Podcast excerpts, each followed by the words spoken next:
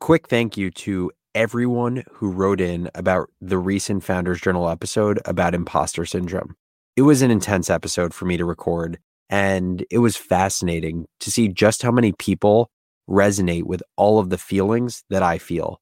Shout out to Alec, Louie, Anam, Casey, and literally dozens more who wrote in over email, Twitter, and other social channels.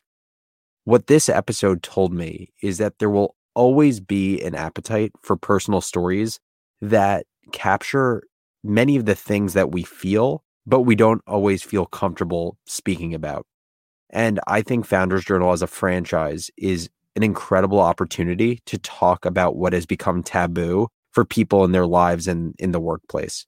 So let's keep using the show as almost like an incubator of all of our ideas to explore these topics and experiences that all builders go through. Shoot me an email to alex at morningbrew.com with the biggest personal challenge you've faced that has impacted your work. I'd love to hear from you, and I'd love to use these ideas as the foundation for upcoming Founders Journal episodes. All right, let's get to the episode.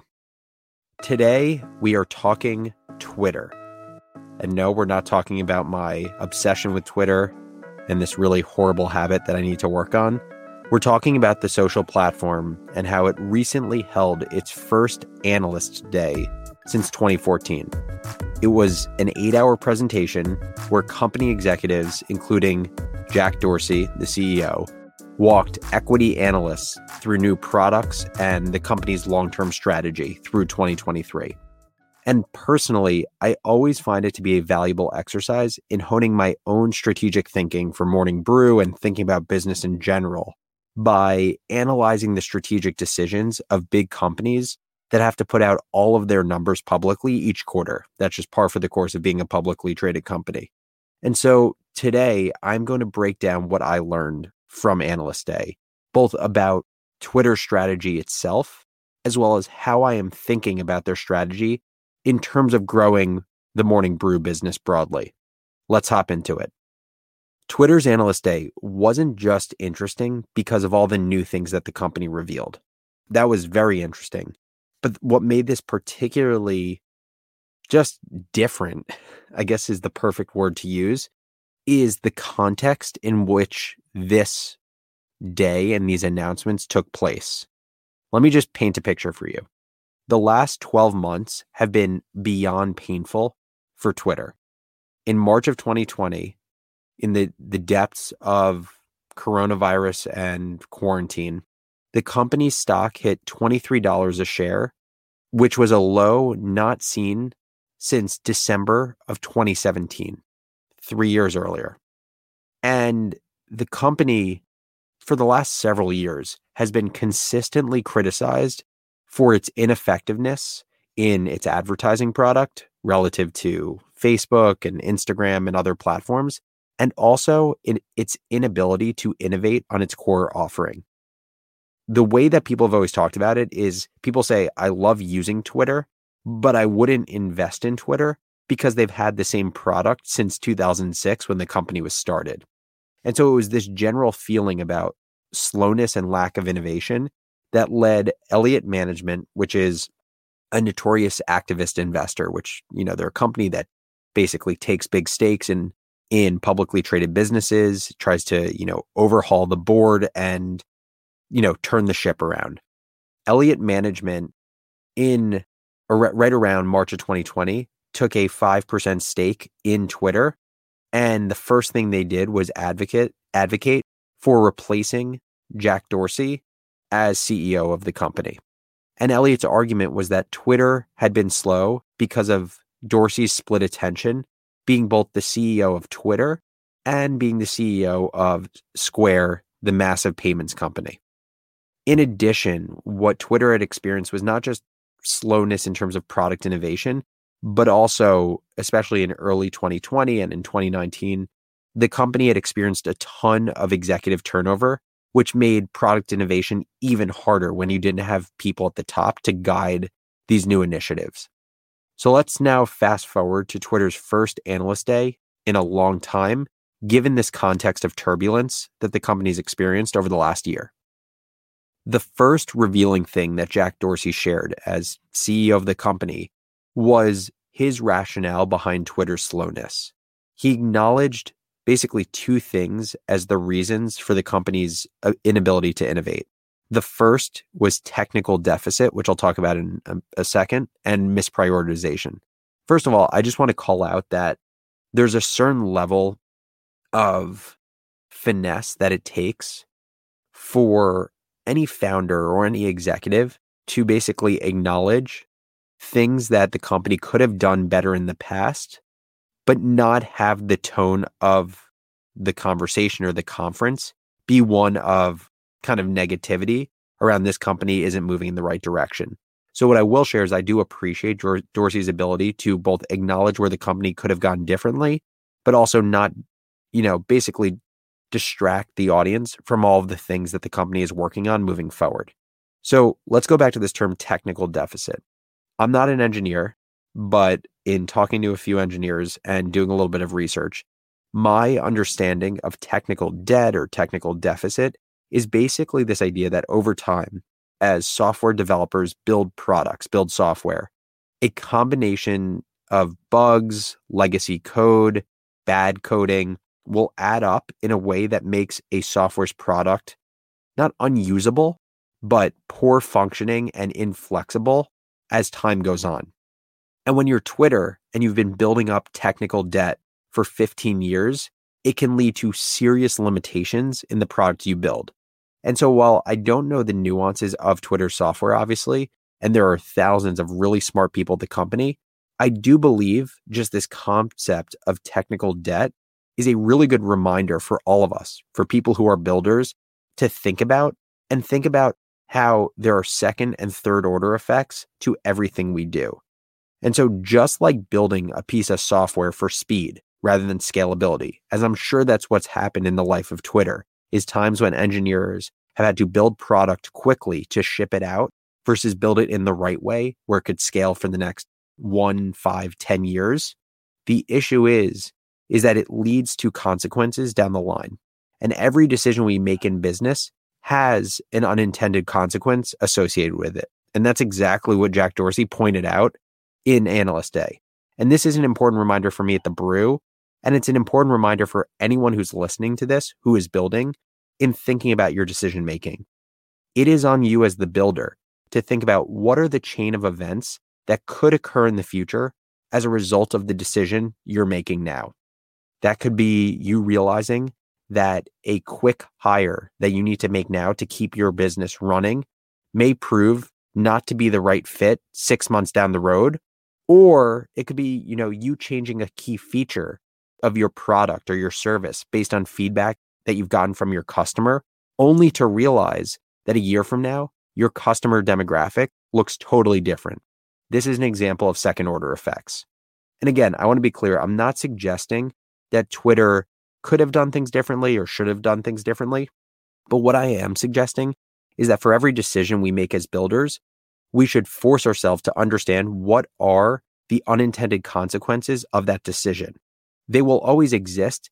And the important thing is understanding when we make a decision that we have at least evaluated what the potential consequences of that decision are before making it. Okay, we're going to skip forward a little bit. The next part of Analyst Day was around new products. And before walking you through the new products that Twitter laid out, I also want to acknowledge that Twitter has done a few different things in the world of like innovation and new products, even in the last six months. So earlier this year, Twitter purchased an email newsletter provider called Revue. So you can send out email newsletters. You know, it reminds me of like a MailChimp or Substack, basically allows anyone to launch an email newsletter and send it out. And then they also launched recently, it's still in beta, a Clubhouse competitor called Twitter Spaces, which basically allows Twitter users to host voice only rooms on Twitter. The reason I call that out is because these two events, the acquisition of Revue and the launch of Twitter Spaces, tie in perfectly with the three new products that Twitter revealed in its analyst day and the company's broader business strategy that I'm going to talk about um, in a second. So, there were three new products mentioned and I want to highlight that all of them play into this common theme of who Twitter wants to become five years from now. The first product is groups. Twitter revealed a Facebook groups like feature that allows Twitter users to come together based on their interests. According to Twitter, the product will create this experience that will make it easier for people to form, discover, and participate in conversations that are targeted to their specific interests. So you could imagine a group around, you know, pop culture, or even more specific, a group around like alternative rock or a group around rugby. The second product, and for me, the most intriguing, was something called Super Follow. This was Twitter's first official reveal of a non ad based offering that the company may roll out later this year. Super Follow will allow Twitter users to charge followers to gain access to extra content. That could include exclusive tweets, access to a community group mentioned above, a paid newsletter, and other exclusive forms of content. The announcement showed Superfollow being priced at $4.99 a month. So if I had uh, gave uh, people access to Superfollow, they would pay $5 a month basically to access exclusive content that I only made available to my super followers. The third and final announcement that I believe ties together all of Twitter's new products and provides the best looking glass into their business strategy is the emphasis that the company is placing on interests. No longer are you going to be able to just follow people on Twitter, right? You could, right now, you can follow Morning Brew, you could follow Alex Lieberman. Moving forward, you will also be able to follow interests and be served tweets that relate to those interests. This could range from you following sports to crypto to politics to B2B media. Okay, so that's a lot, right? I talked about the three product announcements between groups, super follow, and the ability to follow interests. I talked about the acquisition of a newsletter provider Revue, and I talked about their introduction of Twitter Spaces, which is basically like the audio rooms that you can host on Twitter. These sound like five very different things, and they are, but I believe they are so incredibly weaved together in who Twitter wants to be when it grows up. So here's how I think about it from a strategy perspective. The biggest question I ask myself when thinking about a business or a builder's game plan is how much does it align with the promise that you as a builder have made to your customer? And the second is how will a stronger relationship that you're building with your customer create improved strategic positioning for you as a company? And so, from my perspective, Twitter has always been the most powerful place on the internet to feed your curiosity around your interests. And while the platform has been effective for doing that for a long time, I do believe that these announcements that I just spoke about will actually best capture the spirit of what brings value to Twitter. By now allowing people to follow interests, not just people on Twitter, and consume content from your favorite creators around those interests in more ways than ever, I believe that Twitter is embracing this persona or this profile of being an enabler for millions of creators on the internet. So let's use an example. Let's say I'm really interested in sports business. Now, not only could I get served relevant tweets about the business of sports, right? Before I had to go looking for individuals who happen to tweet about business of sports. And there was no easy way for me to find those people. Now I could follow the business of sports and I can be served tweets by people who create great content around the business of sports, but then I can take it a step further and I can support and get exclusive content from the best creators within this specific interest. And the, the key thing here from a strategic perspective is that now Twitter is position, positioning itself not only as a platform that will incentivize creators to create more great content on the platform in different ways, whether that's through a newsletter, whether that's through exclusive tweets, whether that's through groups, whether that's through audio rooms. But now what it's also doing is it's placing itself at the center of this relationship between creator and consumer, between information provider and the information receiver, where they can make money based on the transaction that happens between these two parties, right? So if I'm supporting a specific creator who writes about sports business, Twitter is sitting right in between that to take some percentage of the payment that I provide to that sports business creator. So let's keep the sports business example going. Let's use the example of Darren Rovell. Darren has 2.2 million followers on Twitter, and he's one of the biggest brands in sports business. Now, what I have the ability to do as a consumer is get exclusive information from Darren in the form of tweets, newsletter, all of these things. And then Darren has the ability to build up a meaningful revenue stream simply from doing what he's already doing, which is tweeting prolifically. And just let's break down the numbers.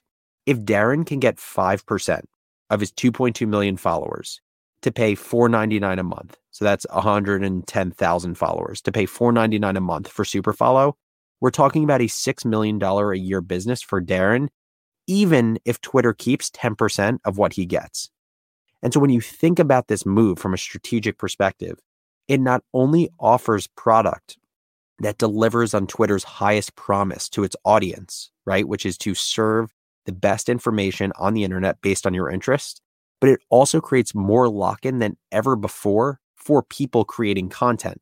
Because now any person or brand that has been creating content on Twitter all of a sudden has way more incentive to do so because now the connection between free content and paid content is closer than ever before with these new products that Twitter is offering. So if I'm Darren, why would I ever go somewhere other than Twitter to build up my audience? I wouldn't. I have this huge audience and now have a way to actually monetize them all in the same place. Simply put, with these recent announcements, Twitter has collapsed the audience funnel. That's a term that I've used in past Founders Journal episode where I talk about this funnel of you have your free rented audience on the top, you have your owned audience in the middle, an audience that you build, say, in email newsletters, podcasts, etc. And then you have your monetized audience who you charge directly at the bottom.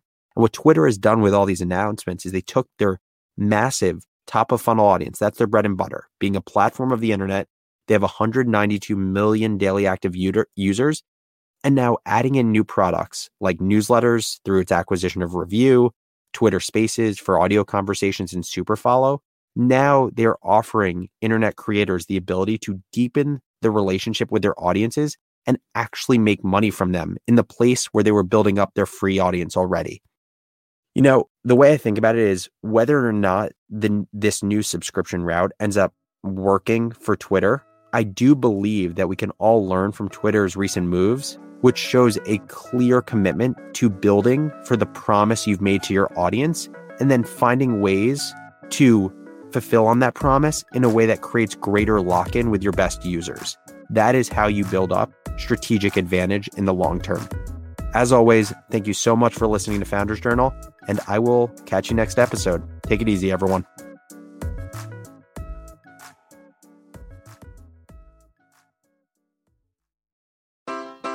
Take your business further with the smart and flexible American Express Business Gold Card. It offers flexible spending capacity that adapts to your business. You can also earn up to $395 in annual statement credits on eligible purchases at select business merchants. That's the powerful backing of American Express.